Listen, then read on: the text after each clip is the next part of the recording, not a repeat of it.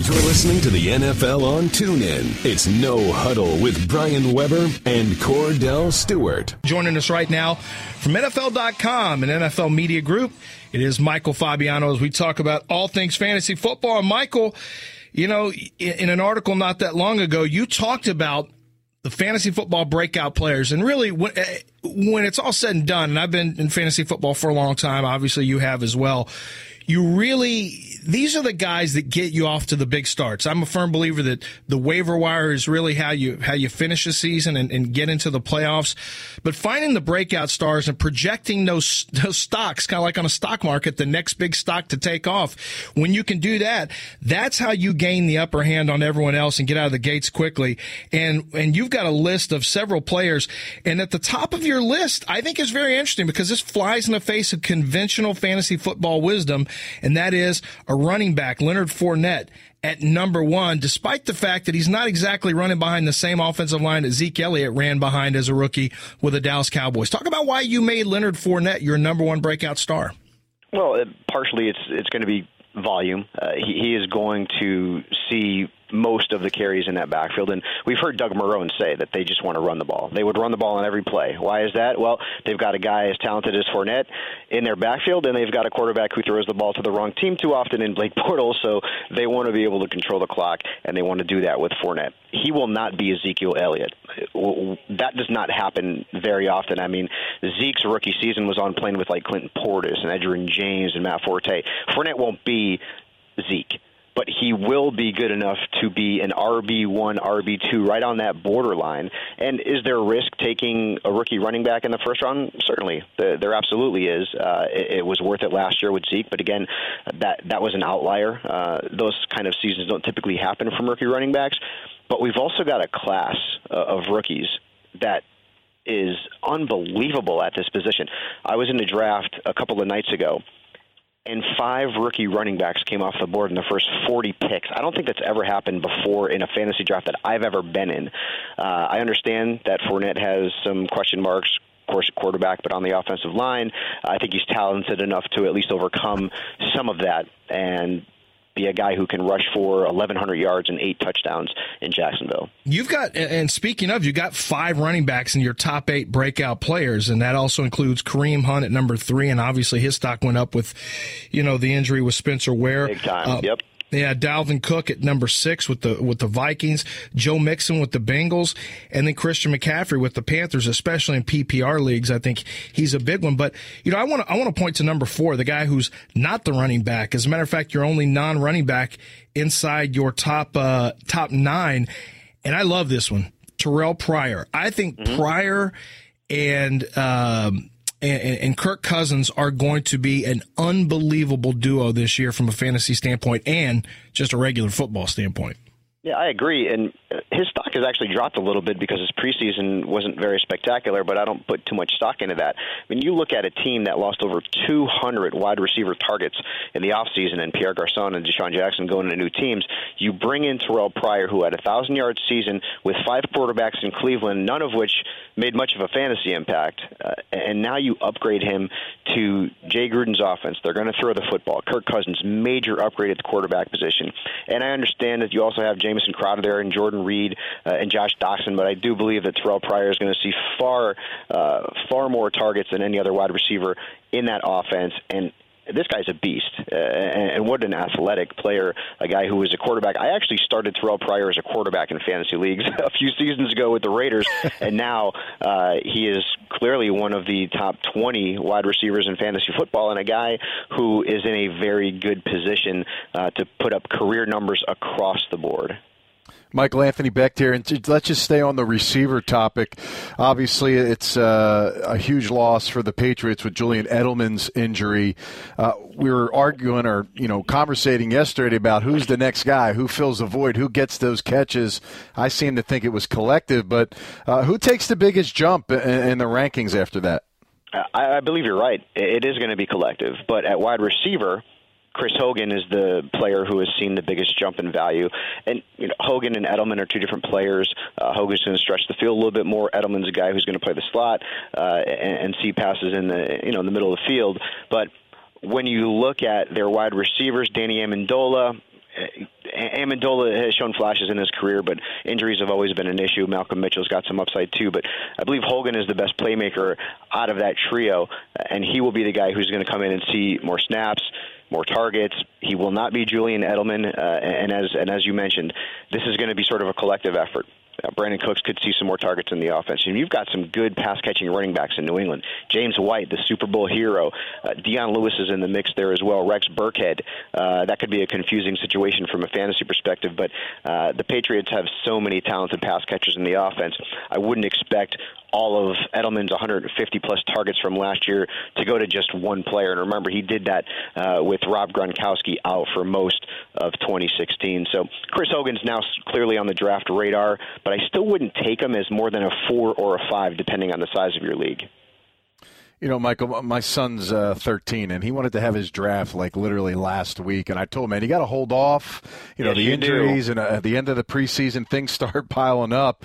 How do you gauge, uh, for instance, you know, obviously in, in Baltimore and with Indianapolis, with Andrew Luck, you know, how does it affect, uh, you know, looking at those quarterbacks, number one, when there's so much question and swirling, when exactly they'll come in?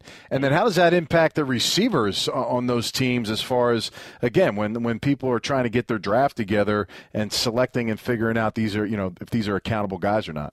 Yeah, the, these situations are tough.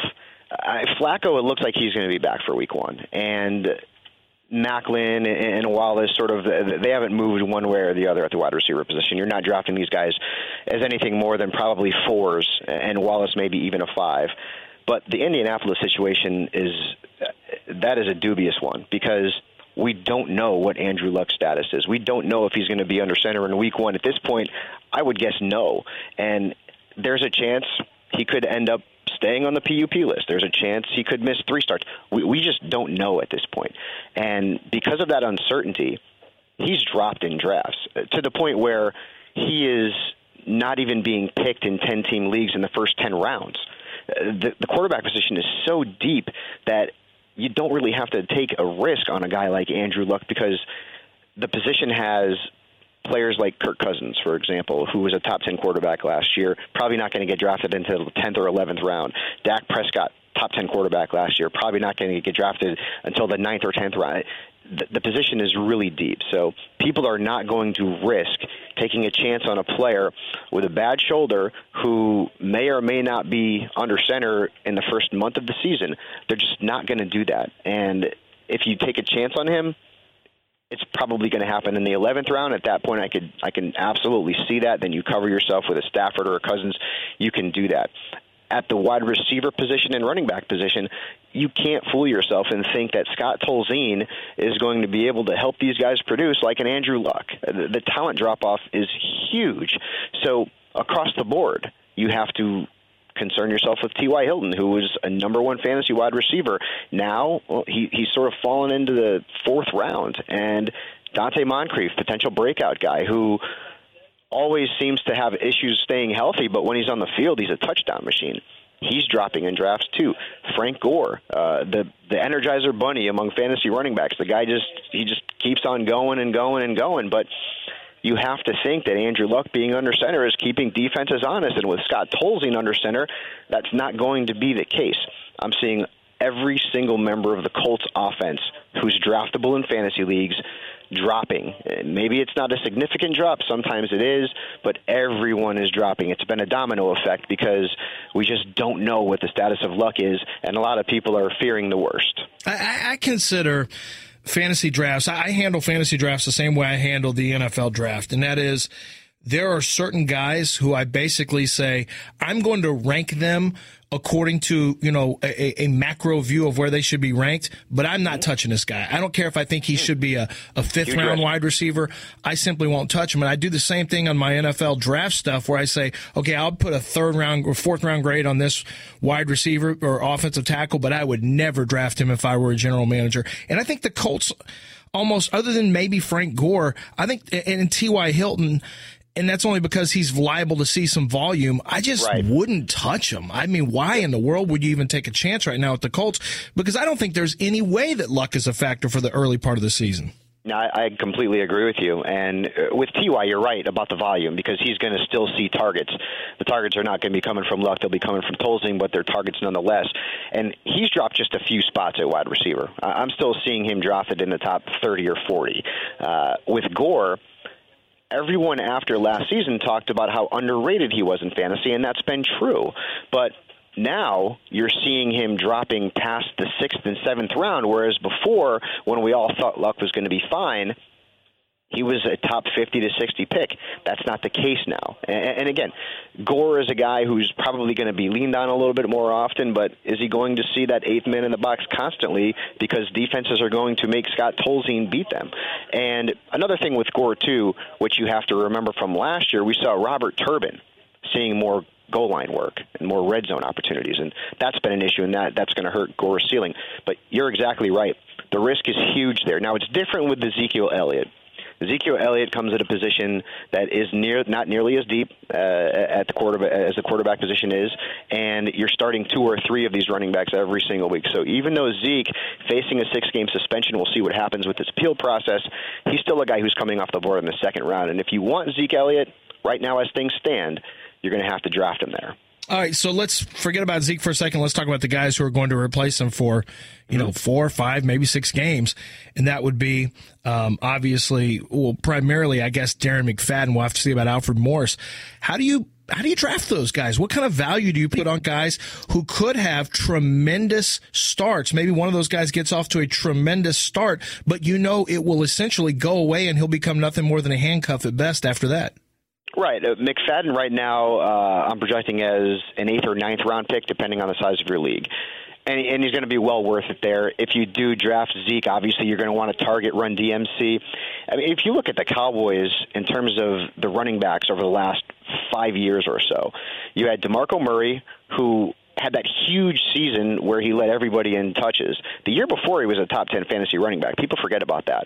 Uh, and then the following year, DeMarco goes to Philadelphia, and Darren McFadden comes out of basically nowhere. Everyone thought it was Joe Randall's job, but he had a two-cent head.